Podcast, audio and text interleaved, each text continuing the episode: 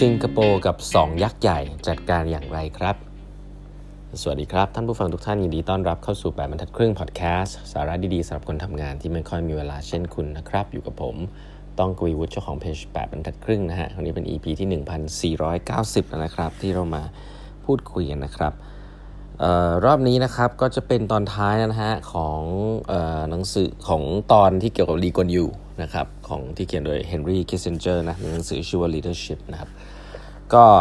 เราพูดกันถึงเรื่องสร้างประเทศเรื่อง economy เรื่องอะไรต่างๆเราพอสมควรนะครับ นี้จะพูดถึงว่านโยบายต่างประเทศนะครับ ซึ่งน่าสนใจอันหนึ่งก็คือว่าลีเขาบอกเลยนะว่าจริงๆแล้วมันมีอยู่ 2 ประเทศแน่นอน ซึ่งเป็นประเทศยักษ์ใหญ่ที่เกี่ยวข้องกับเขาฮะหนึ่งก็คืออเมริกา และ 2 คือจีนนะครับ อันนี้คือสิ่งที่ลีกวนยูเนี่ยบอกว่ามาแน่ๆนะฮะสองประเทศจะมี Impact แน่นอนกับ สิงคโปร์นะครับแต่สิ่งที่น่าสนใจคือเขาไปพูดที่อเมริกาไว้น่าสนใจ แล้วแล้วแล้วคือเขาก็ proactive มากนะครับ เพื่อไป set stage ตัวเองอยู่ใน White House นะครับ แล้วก็มีประธานาธิบดีอเมริกานะครับ ก็ชื่นชมเขานะครับใน manner ต่างๆ มารยาทต่างๆนะแล้วก็แนะนำไว้ได้ดีนะครับแนะนำให้รู้จักกับคนนั้นคนนี้อะไรเงี้ย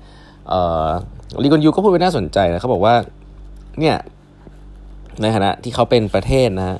เป็นประเทศเล็กๆนะเขาบอกว่าเขาเขียนเขาบอกว่า we are a very small country placed strategically at the southernmost tip of Asia นะครับ and when the elephants are on the rampage if you are a mouse there you don't know the habits of elephant it can be very dangerous นะก็ประมาณว่าเขาก็พูดมาว่าเนี่ยเขาเป็นหนูอะที่อยู่ริมสุดเลยนะฮะ แล้วก็ถ้าเขาไม่รู้ว่าช้างสองตัวเนี่ยนิสัยยังไง ก็คืออเมริกากับกับจีนเนี่ย บางทีก็ลำบากเหมือนกันนะเพราะฉะนั้นเขาควรจะเข้าหานะครับแล้วก็รู้ว่าช้างสองตัวนี้มีนิสัยยังไงบ้างนะเพราะฉะนั้น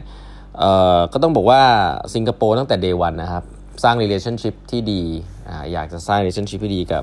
ประเทศอเมริกานะครับไม่ว่าจะเป็นเรื่องของความมั่นคงหรือต่างๆนะครับ อันนี้ก็คือเรื่องแรกนะครับว่าเขาใกล้ชิดกับอเมริกาแต่แรก แต่ในขณะเดียวกันนะครับ ก็ไม่ใกล้ชิดจนลืมประเทศเพื่อนบ้านอย่างจีนนะครับ ก็ต้องบอกว่าประเทศจีนเนี่ยเป็นประเทศที่ ดีคอนยูเนี่ยมองว่าเป็นประเทศที่ up and coming นะมาแน่นอน แต่ว่าเป็น sooner or later ตอนนั้นเขาก็มองว่าก็ยังเล็กกว่าอเมริกามากนะเหมือนใครเลือกอเมริกานิดๆนะฮะแล้วเขาก็พูดน่าสนใจเขาบอกว่าเขาเนี่ยพยายามจะส่งเสริมจีนนะฮะส่งเสริมจีนเนี่ยให้แข็งแรงพอนะฮะที่จะสามารถข่มขู่นะครับทำให้พวกทหารเวียดนามที่เป็นคอมมิวนิสต์เนี่ยไม่ปีกกล้าขาแข็งนะครับถ้าเกิดจีนมี มีทหารที่เก่งพอขนาดนั้น แล้วก็สามารถเขาเรียกว่า influence ให้เก่งให้เวียดนามคอมมิวนิสต์เนี่ยไม่ได้ปีกกล้าขาแข็งมากเนี่ยก็จะเป็นสิ่งที่ดีกับกับกับสิงคโปร์นะแต่แต่ในทางเดียวกันก็ไม่อยากให้นะเขาก็ไม่อยากให้จีนเนี่ยแข็งแรงจนเกินไปจนไปบุกรุกนะฮะหรือไปกระทบกับไต้หวันนะครับผมว่าอันนี้มันเป็น strategic thinking น่าสนใจมากคือภาพเขาชัดมากนะเขาเขียนไว้ชัดเจนว่า เขาจะส่งเสริมจีนเพราะเรื่องนี้ครับก็คือว่าภาพก็คือว่าให้แข็งแรงอะให้ให้ประเทศเขาปลอดภัยนะให้มาคุมทางเวียดนามให้ได้ แต่ว่าก็ไม่อยากให้แข็งแรงจนเกินไปไปจนไปกระทบกับไต้หวันนะเพราะอันนั้นมันจะมีความสัมพันธ์กับอเมริกาของเขาด้วย ซึ่งนั่นคือสิ่งที่เออเป็นภาพใหญ่นะที่น่าสนใจว่าเออคนระดับประเทศเล็กๆ คนผู้นำระดับประเทศเล็กๆแบบเนี้ยเออเขาก็คิดถึงภาพใหญ่อย่างนี้ว่าเขาจะ influence และสร้าง relationship ยังไง กับทั้งจีนแล้วก็อเมริกานะครับซึ่งมุมหนึ่งซึ่งไม่พูดไม่ได้ก็คือว่า ในปี 1978 เนี่ยบอกได้เลยนะครับว่าลีกวนยูเนี่ยเขาก็ชื่นชอบคนอยู่ 3 คนนะครับที่เป็นผู้นำคนแรกเนี่ยคือชาร์ลเดอโกลนะครับคนที่2เนี่ยคือวินสตันเชอร์ชิลนะแล้วคนที่ 3 คือเติ้งเสี่ยวผิงนะครับ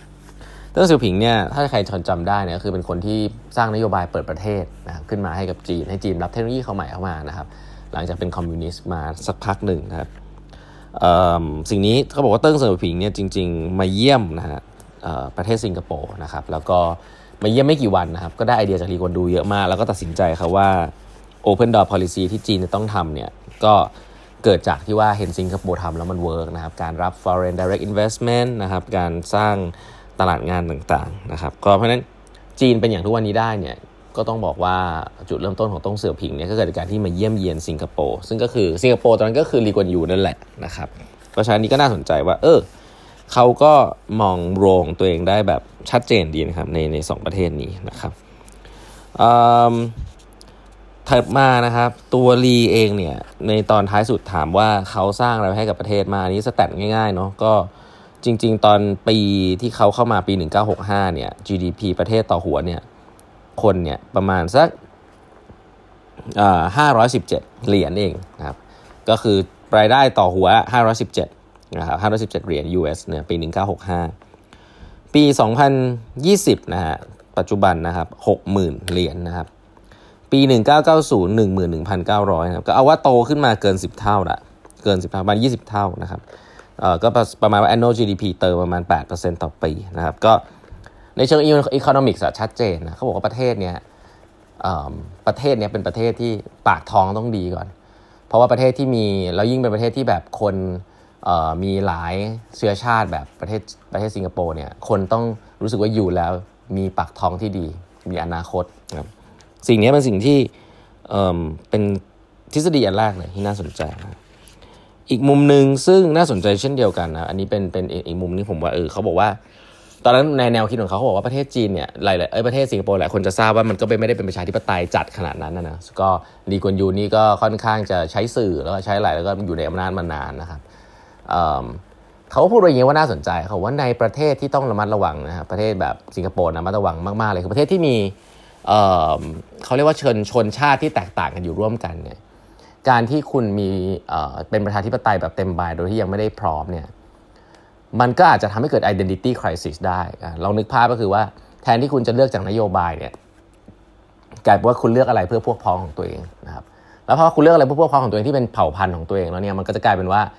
การเป็น majority หรือ minority ของประเทศนั้นเนี่ยมันก็จะเป็น permanent ละเป็นสิ่งที่เป็นถาวรละเพราะว่ามันก็เหมือนกับว่ากลุ่มคนที่เป็นใหญ่นะครับที่มีเผ่าพันธุ์เชื้อชาติเหมือนกันมากที่สุด ก็จะกลายเป็นคนที่เป็นใหญ่ทั้งที่จริง ๆ แล้วเนี่ยสร้าง culture มาว่าให้อยู่ร่วมกันแบบเท่า ๆกันนะครับแต่มันก็จะกลายเป็นว่าถ้ามันเป็นประชาธิปไตยวันแมนวันโหวตจริงๆเนี่ยแล้วประเทศมันไม่ได้พร้อมมากเนี่ยคนก็จะมุ่งเข้าหาคนใกล้ตัวนะครับว่าเลือกอะไรก็จะเลือกแบบนั้นเหมือนกัน เพื่อให้เป็นประโยชน์กับเผ่าพันธุ์ตัวเอง ถ้าเป็นงั้นจริงๆเนี่ย คนที่เป็น minority ก็จะใช้ความรุนแรงทันทีนะครับแล้วท้ายประเทศเนี่ยมี stability ที่ที่ที่ไม่ดีนักนะครับเพราะฉะนั้นแล้วเนี่ยอันนี้ก็เป็นวิธีคิดของเขาอันหนึ่งไม่ได้บอกว่าถูกหรือผิดนะฮะแค่บอกว่าเออเขาก็เลยบอกว่าประเทศสิงคโปร์เนี่ยอาจจะยังไม่พร้อมนะที่จะเป็นประชาธิปไตยวันแมนวันโหวตจริงๆนะครับในในยุคนั้นนะยุคนี้ผมก็ไม่แน่ใจนะแต่ว่ายุคนั้นเนี่ยเขาก็พูดชัดเจนว่าเออเขาคิดว่ายังไม่พร้อมนะครับเขาก็เลยต้องสร้างประเทศด้วยการที่แบบรวบไว้อยู่คนเดียวแบบนี้แหละนะเพราะว่าถ้าโหวตไปเนี่ยเดี๋ยวมันจะเกิดเขาเรียกปัญหาในเชิงของเชื้อชาติเผ่าพันธุ์ จริงๆนะครับ ก็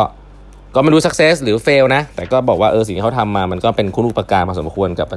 กับประเทศของเขานะประเทศเล็ก ๆ ที่มีเผ่าพันธุ์หลากหลายนะฮะแล้วก็เติบโตนะครับ แล้วก็โอ้โหเราก็รู้อยู่แล้วฮะตั้งแต่เราตั้งแต่ผมเกิดมาสิงคโปร์ก็เป็นประเทศอันดับหนึ่งของอาเซียนมาโดยตลอดนะครับ ก็น่าสนใจนะครับ ก็สุดท้ายครับก็แปะไว้ให้ให้ดูนะครับว่าตัวของดีกอนยูเองเนี่ยสุดท้ายเขาก็ ก็เป็นคนที่เวลาพูด leave legacy เนี่ย ตัวเขาเองก็บอกว่าเขาไม่ได้อยากจะมีตัวตนอะไรมากนะฮะเขาก็บอกว่าบ้านของเขานะครับตอนนี้เขาเสียไปเนี่ยบ้านของเขาเขาเขารีเควสว่าให้บ้านเขาเนี่ยทำลายบ้านเขาทิ้งได้เลยนะครับ ไม่ต้องทำอนุสรณ์อะไรนะครับแล้วก็สร้างอะไรขึ้นมาใหม่ที่มันเป็นสิ่งที่มีประโยชน์นะครับ ก็ทำลายบ้านตัวเองทิ้งนะครับ คนจะได้ไม่ต้องมานะครับแต่สิ่งหนึ่งก็คือเรียเซียนลุงนะ ลีเซียนลุงที่เป็นนายกคนปัจจุบันนะปัจจุบันก็เป็นเป็นลูกของลีกวนยูนะก็บอกว่าไอ้ภาพนี้ก็ยังเห็นอยู่แหละนะครับในในสิงคโปร์แต่ผมว่าก็ก็ลองดูครับว่าอนาคตมันจะเป็นยังไง ประเทศมันก็ไม่ได้ perfect เนาะก็ดูที่ผลลัพธ์แล้วกันนะครับอะนี่คือลีกวนยูนะฮะวันนี้เวลาหมดแล้วนะครับ ฝากกด subscribe แปดบรรทัดครึ่ง podcast นะครับ แล้วพบกันใหม่พรุ่งนี้นะครับ สวัสดีครับ